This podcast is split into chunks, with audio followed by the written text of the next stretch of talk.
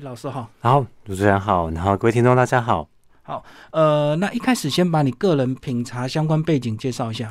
嗯，好，其实我会比较类似大家讲的茶乡世家长大。嗯，我的父亲在农会辅导农民种茶跟做茶已经30几年。那但是我的出生背景会比较是，我从学习葡萄酒开始。那对我来讲，我觉得，不管我们今天要喝什么、会吃什么，都是在讲到味道这件事情，就是所谓的风味。那我就当时就觉得说，其实茶应该要用风味的方式来去形容它。当时我在看到非常多的，像很多葡萄酒，它都可以卖到全世界，甚至说它可以站上法国餐厅的餐桌，所以我们讲的就是 fine dining 的餐桌，或者是他们就是在餐桌上去跟菜去做搭配。所以我一直觉得，茶它应该也是要像是顶级的葡萄酒、顶级的庄园般那么的细致，这么的完整。那所以我在创业的这段期间，我一直在寻找着，为什么我们茶没有办法站上餐桌呢？为什么茶应该要用什么样的方式来去形容、来去表达呢？所以我就后来又去学习了像唎酒师、侍酒师的证照，甚至考到证照没有错。那当时我就真的觉得，原来我们在学习清酒或是在学习葡萄酒的时候，我们都会用同样的风味的语言来去做沟通。对，像这支酒的酸度多少、甜度多少，它的 body 有多重，是有什么样的香气表现。那慢慢的，我们就可以看到，其实清酒跟葡萄酒跟茶的原理逻辑是一模一样的。对，我们都是在品味它的，从它的味觉表现、香气表现到质地表现，它都是共通的。我又在看到，可能父亲在推广茶的文化其实是很吃力，因为其实茶在台湾真的是很平易近人的事情。那甚至我们常看到了茶道、茶席，但又有一点离我们年轻人太远。对，他会觉得哇，茶道、茶席好像很繁琐，其实它就像是我们再去吃一个高端的料理一样，厨师怎么去表现一道菜色，厨师怎么去选择我们的食材、原物料，然后再经过烹调，再去上到你的餐桌上，再经过解释让你去理解这道菜，然后再去搭配这些葡萄酒的 pairing， 那它去完成一个风味的体验、消费的体验。那所以我常讲，味道就是一个风味的飨宴。好，所以从这个角度出发之后，开始一直在思考着我们怎么用味道来去诠释，来去把茶也可以用风味的语言来去传递。所以你是从品酒开始入门，回头去了解家里的这个种茶世家就对了。其实我们家我也还蛮庆幸，我们家并不是种茶。是茶农出身的，不是哦。因为其实我应该说，我的父亲在辅导农民怎么做茶。他以前在农会，然后后来又被学校请去当那个茶叶系的系主任，是推广部的。对，比较像推广部的。那如果我当时在有一度很羡慕说啊，我怎么没有自己的茶园？但是后来我思考完，我接触完这么多不同的酒类之后，我真的觉得还好。我今天可以看到这么多不同的产区的特色，就是因为我没有自己的茶园。对，然后真的去认识，你看日本茶它的好在哪里？所以我书中有在讲到日本人怎么用很职人的精神来去把一个茶的原物料发挥到极致，然后甚至在认识到大井的庄园红茶，它可能1公斤要1-2万美金。那怎么去理解这些茶是怎么去做出来的？是国际竞标，德国、欧洲的庄园都在抢这种高端的茶款。对，那进一步的再回头到台湾茶，我们怎么把台湾茶去做到庄园化？那怎么去做到土地永续跟产业的共好？对，这会是我后来比较常在讲的跟在做的事情。对，刚刚讲到这个喝酒的一些风味，其实像咖啡也是哦。对，咖啡为什么会推广全世界？就是它有共同的语言嘛。这个咖啡的这个酸度、苦度怎么样都很容易去评鉴。那茶好像就是少了这一块，对不对？应该说，对，咖啡我也很专业。我是先学习咖啡，但是我后来觉得茶目前并没有所谓的系统化的教学。所以我目前预计会是在今年的11月开始，会去把整个系统化的教学建构出来。那用同样的逻辑概念，就像我们讲咖啡的 acidity 酸度有多少，它的甜度有多少，它的焙度有多少，它可能是比较 soft 的质地或是 creamy 的，嗯， 对。那我们再翻成中文，可能就是讲它的色感，它的纤维感，它有多么的厚实，多么的软嫩跟滑顺。对，那我们要先学习着把我们喝到的东西讲出来，就像我们在讲菜一样。嗯，那借由沟通形容的时候，你就有办法去做互相的沟通。你可以跟茶农沟通了，嗯，你可以跟消费者沟通了。那消费者也能够理解了味道是怎么来的时候，消费者就能够去选择他真的喜欢的味道的茶款。嗯嗯，对对对。然后书里就有讲到说，原来喝茶的这个品味，也会有分所谓的个入喉的前中后，嗯，这个叫好像品咖啡也是这样子，对不对？对啊，其实我们讲料理、讲红酒、讲咖啡都一样，就是浓度越重的就可以延伸到后面。对，所以我在书中讲的比较细，我把它分成前中后跟上中下。嗯，对，就是在讲所谓的风味路径，你香气从上面进来，从下面，嗯，然后在中间，然后它的浓度，所以。嗯，这样讲可能对听众来讲会太复杂，所以我在书中是用菜脯，像我们讲新鲜的菜头，嗯，然后跟菜脯跟老菜脯，它就有不同的味道的阶层，对，跟浓郁，然后甚至像我们讲奇亚柿子，有新鲜的柿子、熟成的柿子、柿子干、柿子饼，它的味道也会有上中下，就是在回推来讲，就跟我们茶在制作有不同的工序。概念是一样的，嗯嗯嗯，然后里面有讲到这个把这个茶的一开始的这个因素啊，影响因素有做一个区分，分为所谓的这个种植的时候本来的因素，以及烘焙的一个因素，跟最后保存的一个因素。嗯，那这三个好像很难区分，所谓谁比较重要，对不对？嗯，其实我们可以先思考，就是说我在书中有讲到一件事是，所有的工序它都必须建构在最完整的原物料上，嗯，对，就像我们讲房子，你的地基、你的结构一定要好，它才能够用各种不同的细节去做装饰。那茶跟料理也是一样，你食材一定要对，食材要正确，你就可以用不同的工序来去做堆叠，甚至来去做熟成。嗯，但是如果你今天食材不对的时候，你要达到后面的工序其实是有困难。哦，对，就好像这个房子盖在海滩上，它的地点已经不对了。你房子事后盖的再坚固，它还是有先天的不良，就是的，是的，嗯，所以一开始的土壤因素是非常重要的。嗯，对我来讲，我会再更追求。那我们来用葡萄酒的庄园来比喻，嗯，我们看到很多的法国的葡萄酒庄园，甚至日本的酒造，他们可能都是几百年的深厚的历史。哎，那你去思考。他们是从整个葡萄树的葡萄农园的管理，用天然的原物料、天然的植物的方式来去施肥，甚至去养护这块土地，让土地有足够的养分去生长出好的原物料。那我们有好的原物料的时候，就可以来去做好的去做酿造。嗯，就好比我们讲，料理，如果这个料理这个肉质，它可能是快速制成的、快速养殖的，它可能就无法去做一些比较高难度的料理。嗯嗯。但是如果今天真的是很好的鸡肉、很好的猪肉，对，那它就可以去做出一些比较难度的熟成，有难度的熟成，甚至说它就可以做到很极致的风味，小火慢炖。呀，小火慢炖。那如果你这是肉不行，一下就散掉了。对，对啊，那其实就不会有所以我们才讲，所有的基础都是来自于好的土地。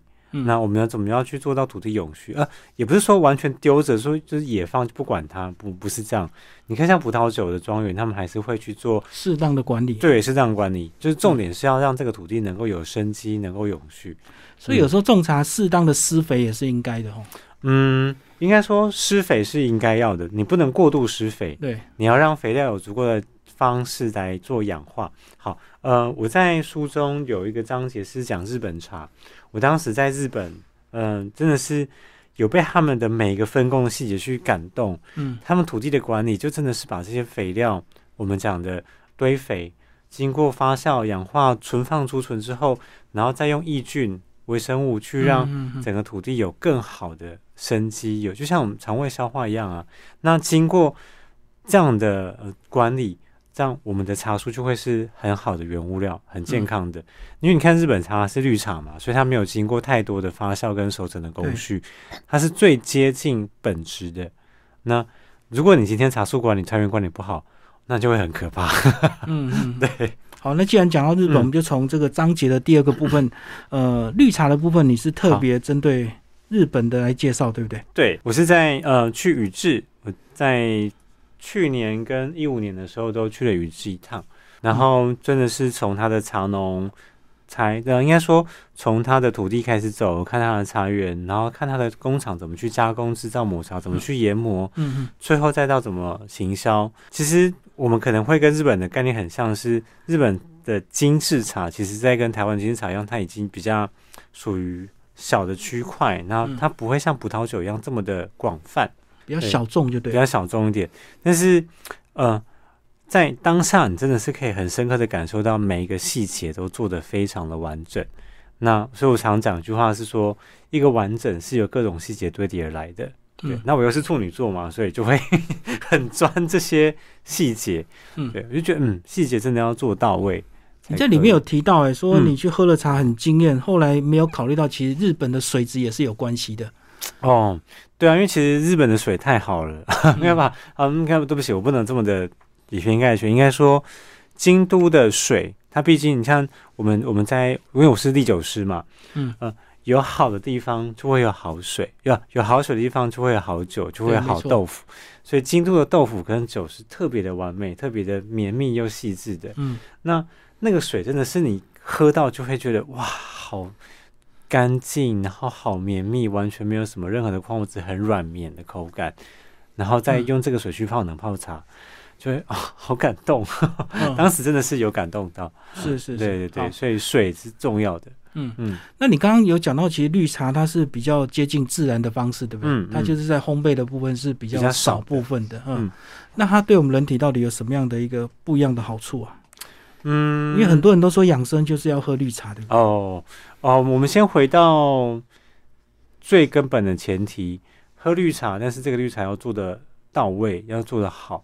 对，那我们先讲到绿茶这种制作方式，它是让茶不发酵嘛？对，让茶没有发酵，维持它的儿茶素跟它最新鲜的，算是维他命 C 也好，儿茶素也好，都是最完整的。但是它必须要先把前段的工序做到位才可以。那什么是前段的工序？简单来讲，就像我们说，好的蛤蜊只要清蒸就好吃了。对，好的海鲜也是都这样。对。但是前提是，好的蛤蜊你在清蒸之前，你要先泡水吐沙，它才是完整的。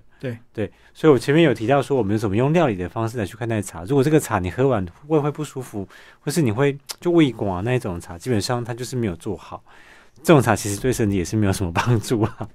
所以绿茶前提是这个绿茶要做得好，它就对身体是有非常大的帮助的。好，那下一个章节讲到是红茶的部分了，包括台湾最近日月潭的红茶也非常有名。对，但是你是从印度的大吉岭开始介绍。是的。好，为什么会先介绍大吉岭的原因是，大吉岭他们以前毕竟是英国的殖民地，然后他用英国酒庄的管理方式来去管理大吉岭的庄园。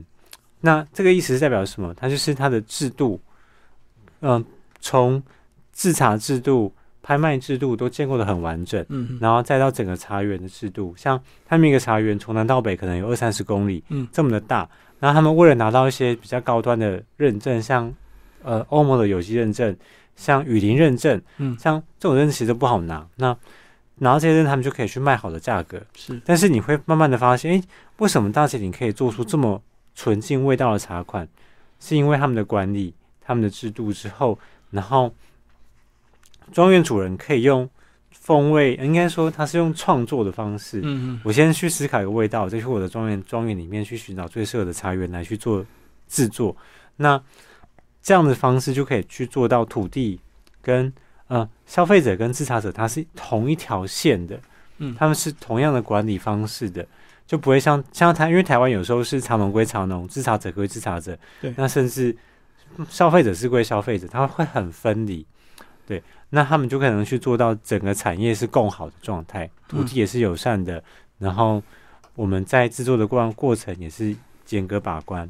那借由庄园的制度，我在思考说，那我们怎么让台湾茶也可以做到像这样的方式，就是从土地、产业，然后到甚至消费者都能够共好，这样土地就能够持续的永续的发展。就他们有一套非常完整的商业模式，对，所以他们的庄园就能够专心的去种植这些好的茶叶，高端的茶叶。对，像一年只有可能像我们这次有竞标到一年只有10公斤的，嗯，哇，你真的会觉得哇，它就跟是很好的酒款，就是很美味的料理一样。喝完茶是非常感动跟幸福的，很珍惜啊。对，那回头来讲台湾的红茶嘞，好啊，那台湾红茶其实我们当时也是用这样的思考方式。我们在思考的是说，好，我们怎么用台湾在地最能够代表台湾的茶款？所以我里面提到2个，一个是金萱去做的红茶，一个是日月潭的红玉。那金萱红茶的原因是，我觉得它能够代表台湾的原因是，当时日本人在台湾想要去开发台湾的品种，想要去研发红茶，所以当时金萱这个品种是当时日本人所开发出来的，选出来的。但是在民国73年的时候，有我的父亲的老师是吴振铎教授，那个时候他所把它正式命名叫金萱这个品种，但大家可以拿去做成乌龙嘛。但是其实我们就把我父亲开始在回推，把金萱做成红茶，对，是因为这样的典故，所以我那时候觉得，今天台湾就是毕竟是一个风土，它有很多文化的堆叠，那我们怎么利用这些文化的堆叠来去创作出符合台湾最适合台湾，应该说最符合台湾风土条件的茶，所以金萱红茶就这么诞生。那它又是用在信义乡我们自己的契作茶园是全自然农法的方式去种，所以很多人喝到我们金萱的时候就觉得，你们的金萱怎么味道会这么的干净又完整？对，所以它也算是高海拔咯。对，它是高海拔，大概在1400多。我通常不太会选择海拔过高的茶啊，不是越高越好吗？其实并不是，还是要看茶种，对不对？应该是说看土地。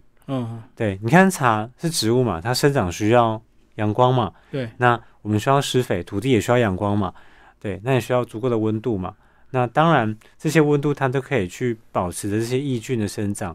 那你今天土地要吸收足够的养分的时候，你的茶树就会健康。所以我反而不会去太推荐海拔过高的茶。我个人啊，一个我个人的部分是这样。好，最后有提到乌龙茶，是乌龙茶我们比较熟悉了。对，乌龙茶我写的章篇很长，因为我自己是烘焙师，应该说我在学习茶的过程中是从焙茶开始学习，烘焙茶开始学习。那我就像是一个厨师吧，我常比喻我就是一个 chef，T chef 的概念。那因为我有在烘焙，所以我更能理解什么样的食材适合焙，什么样的食材不适合焙，那这个食材焙下去会变成什么样子？对，所以慢慢的开始去寻找最适合烘焙的原物料。那再来，我要怎么把这些原物料给我的消费者？我要熟成到什么时候？我要烘焙到多重等等？那进而去做到风味的创作。所以我们就会开始去做一个企划，例如说，我今年的茶，今年天后，可能雨水不够。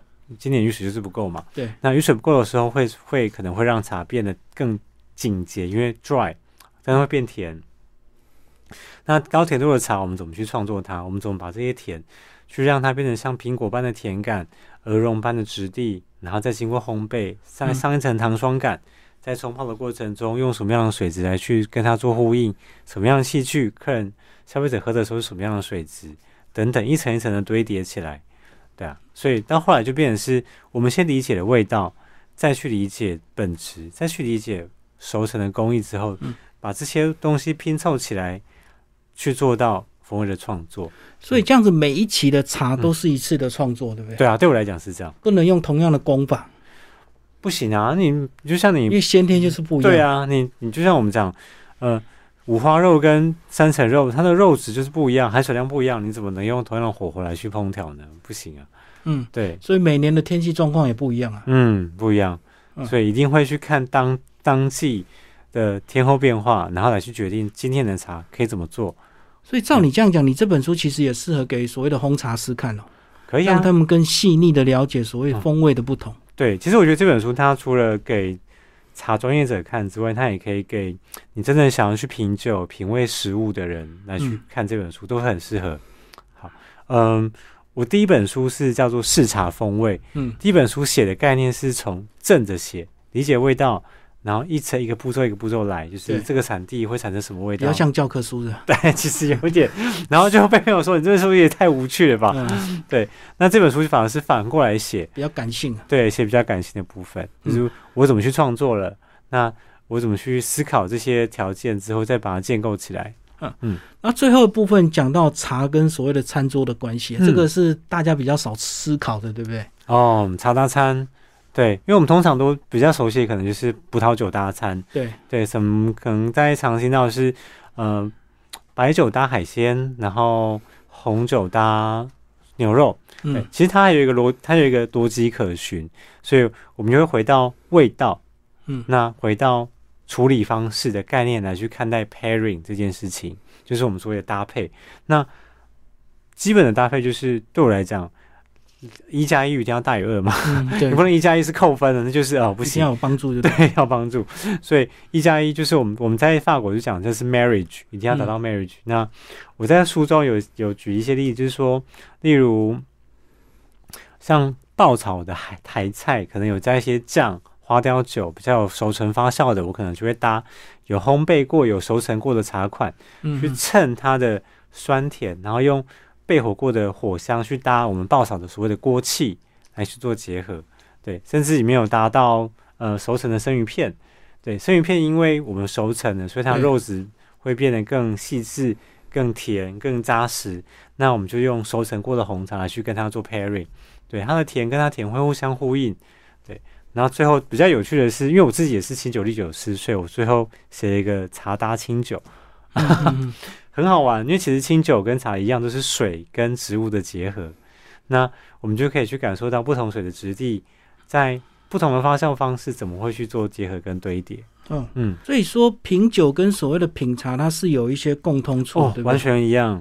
完全一样，是我们讲葡萄酒、清酒跟茶甚至咖啡，我们在品味的，应该说饮品的感受都是以同样概念的，它的单宁、酸度、甜度等等，其实你可以用葡萄酒的方式来去看待茶，这样就会比较简单。那我常跟我的朋友讲说，你不用想那么复杂，你把茶当成是你在吃食物就好了。对，你应该用食物的标准去看待茶，这个时候你就会觉得，原来是这样。就像我们常讲，一个海鲜、一个热炒，它的料理比较完整的时候，应该是。香气跟质地是完整贴合的，对，没错。那个你可以去思考一下，像我们那个火候很好嘛，这个酱汁却扒着食材扒得紧紧的，你在吃的时候，你就发现肉质软嫩跟着酱汁融合在一起。那我们在追求的就是这个而已啊。那如果你可以去思考不同的方向，就会像火候不够可能会太水，对，酱汁会太分离；那火候过高可能会微焦。对，等等，那我们再看回到茶身上，其实也是一样，所以茶就是我们在讲了，就是你的工序完整之后，原物料好，工序完整，它就是一个完整的品饮，干净可以去分析的，可以去诉说，可以去感受的。我这样讲，不管吃什么或喝什么，都是要所谓细腻或细心的去品尝， 对不对？真的，这不是生活、啊、才能够分辨嘛？对，像书里有讲到，一开始喝茶其实不是。直接就喝，是要先观察嘛，对，看茶色，再来是闻香气嘛，是的，是的，再来才是入喉。对，我觉得这个就还是会跟现在一般人的生活比较急促有关啦，大家可能是快速的品饮，但是我觉得我们生活就是你要在细节当中去寻找到美好。那你看汤色就可以看到它的颜色是均匀的，是透亮的，或是浑浊的。如果是混浊，尽量就不要喝啦，因为混浊基本上是就有问题，对，有问题。那甚至已经乳化白色了，那还是看乳化的状态。那你要闻它的香气的时候，你可以用食物或者是用我们闻水果的概念。如果这个酸已经是很像水果发酵过头的那个酸，或者是水果焖住的酸，甚至已经有点臭酸了，那你就绝对不要喝这个茶。对，那我们在喝的时候，当然就可以去感受到它的质地、它的香气在口中。你的舌尖、上颚、舌面、两颊跟喉头的变化，这样等等。你会不会推荐大家喝手摇杯啊？因为刚刚讲到年轻人不喝茶，其实他们都只是都喝手摇杯而已，他们把手摇饮的这个红茶、绿茶也当做茶。我觉得这件事情本身不冲突，就像是餐厅它有贵的跟一般的平民小吃，对，也有路边摊小吃。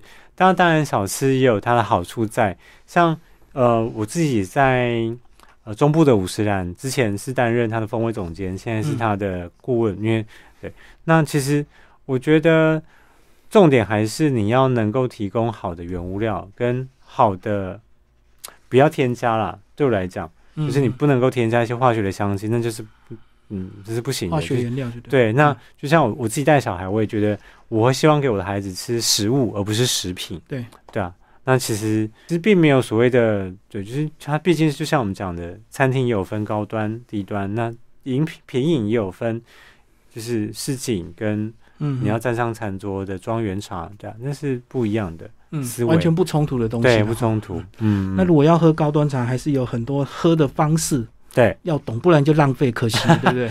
哦，我会很生气哦，就是其实就是，就像是你今天去餐厅，厨师这么认真的从每个细节帮你安排到让你吃到入口，但是如果你今天是大口就是狼吞虎咽，我是厨师，我也会觉得啊。很心疼，很心疼啊！对，一样的意思。就大成讲一下今年的这个现况啊，今年是不是大家普遍都缺水？是。那一般的茶农他们都面临什么样的问题？我可能会讲比较现实面一点。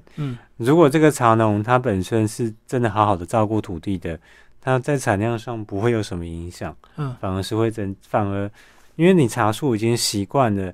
不去灌溉的环境，甚至说茶树已经习惯在逆境中生长了。它是健康的，土地是健康的，那其实对这个茶是完全不会有影响的，反而味道、香气会更好、更完整。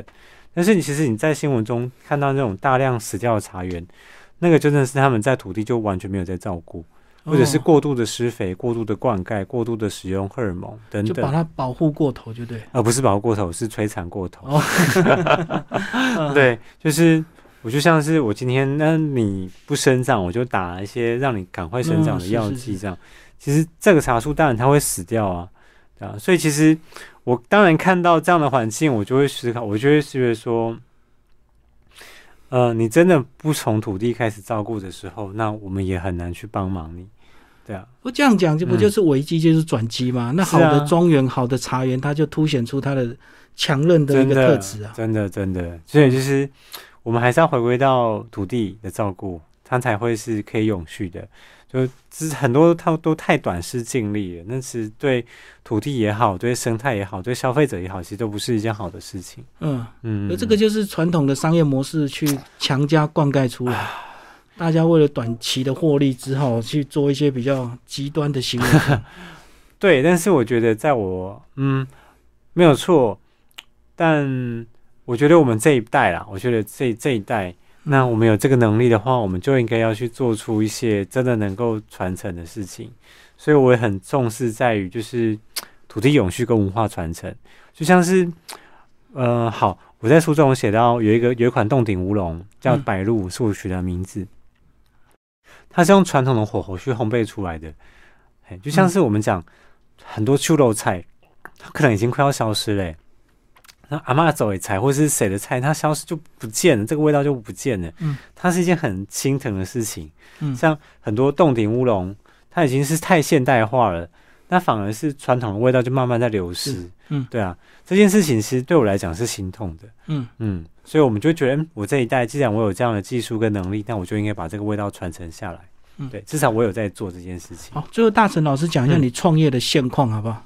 好，因为你现在是主要有两个品牌嘛，对不对？好，我有两个品牌，一个叫茶米店。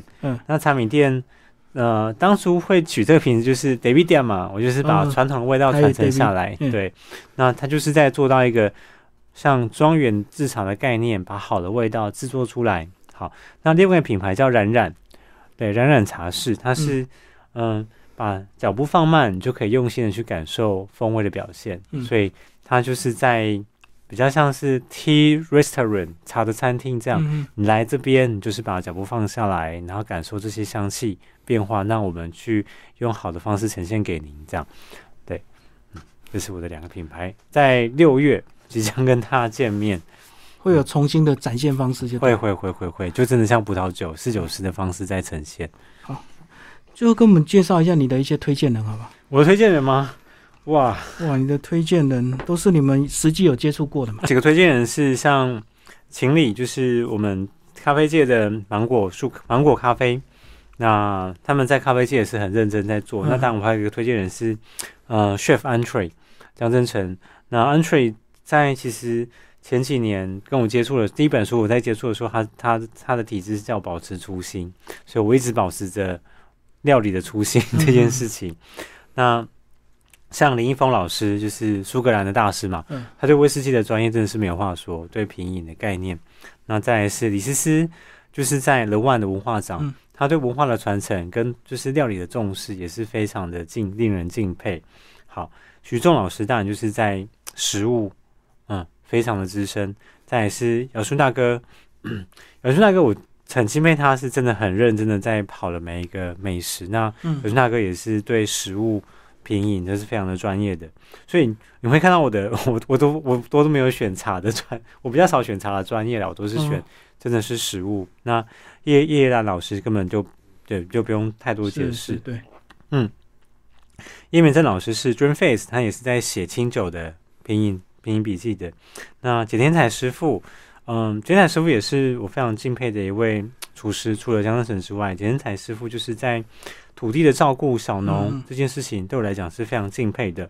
好，那还有茶的部分，像杨世锦啊，我刚漏了韦恩老师。韦恩老师对食材的选择非常敬佩，选择好的食材，选择好的工艺的，像酱油等等，对，韦恩老师是很重视在食物的表现。好，那再讲到杨世锦老师就是在茶的部分，大吉岭的老师，他让我认识大吉岭茶，所以其实大吉岭茶我跟他学习非常多。然后蓝方老师就是我的父亲嘛，对，是我的父亲，就是在金萱红茶创始人，对，他在农会服务很久了，就是在教导农民怎么种茶跟做茶，是的。所以未来你会渴望有自己的茶园吗？没有，没有这个打算。很直接的说没有，但是应该说也不是说没有，是我会建立自己的 group。我会把茶园交给真正会去管理茶园的人去做管理，那我们去共同讨论出今天想创作的味道来去创作。我会希望正成是一个很完整的庄园的概念，对，来去做，用这样的方式，那让大家理解茶是这么来的，然后怎么端上餐桌。我希望真的是从 F to C 这件事情是可以实践在我这个时代的。就是不要什么都自己抓住就对。对，没有专业分工。对，我专业分工，我最对我信任专业。像印度大秦岭这样的一个分工方式就对。对，是的，是的。好，今天非常谢谢蓝大成老师为大家介绍他的新书《茶风味学》。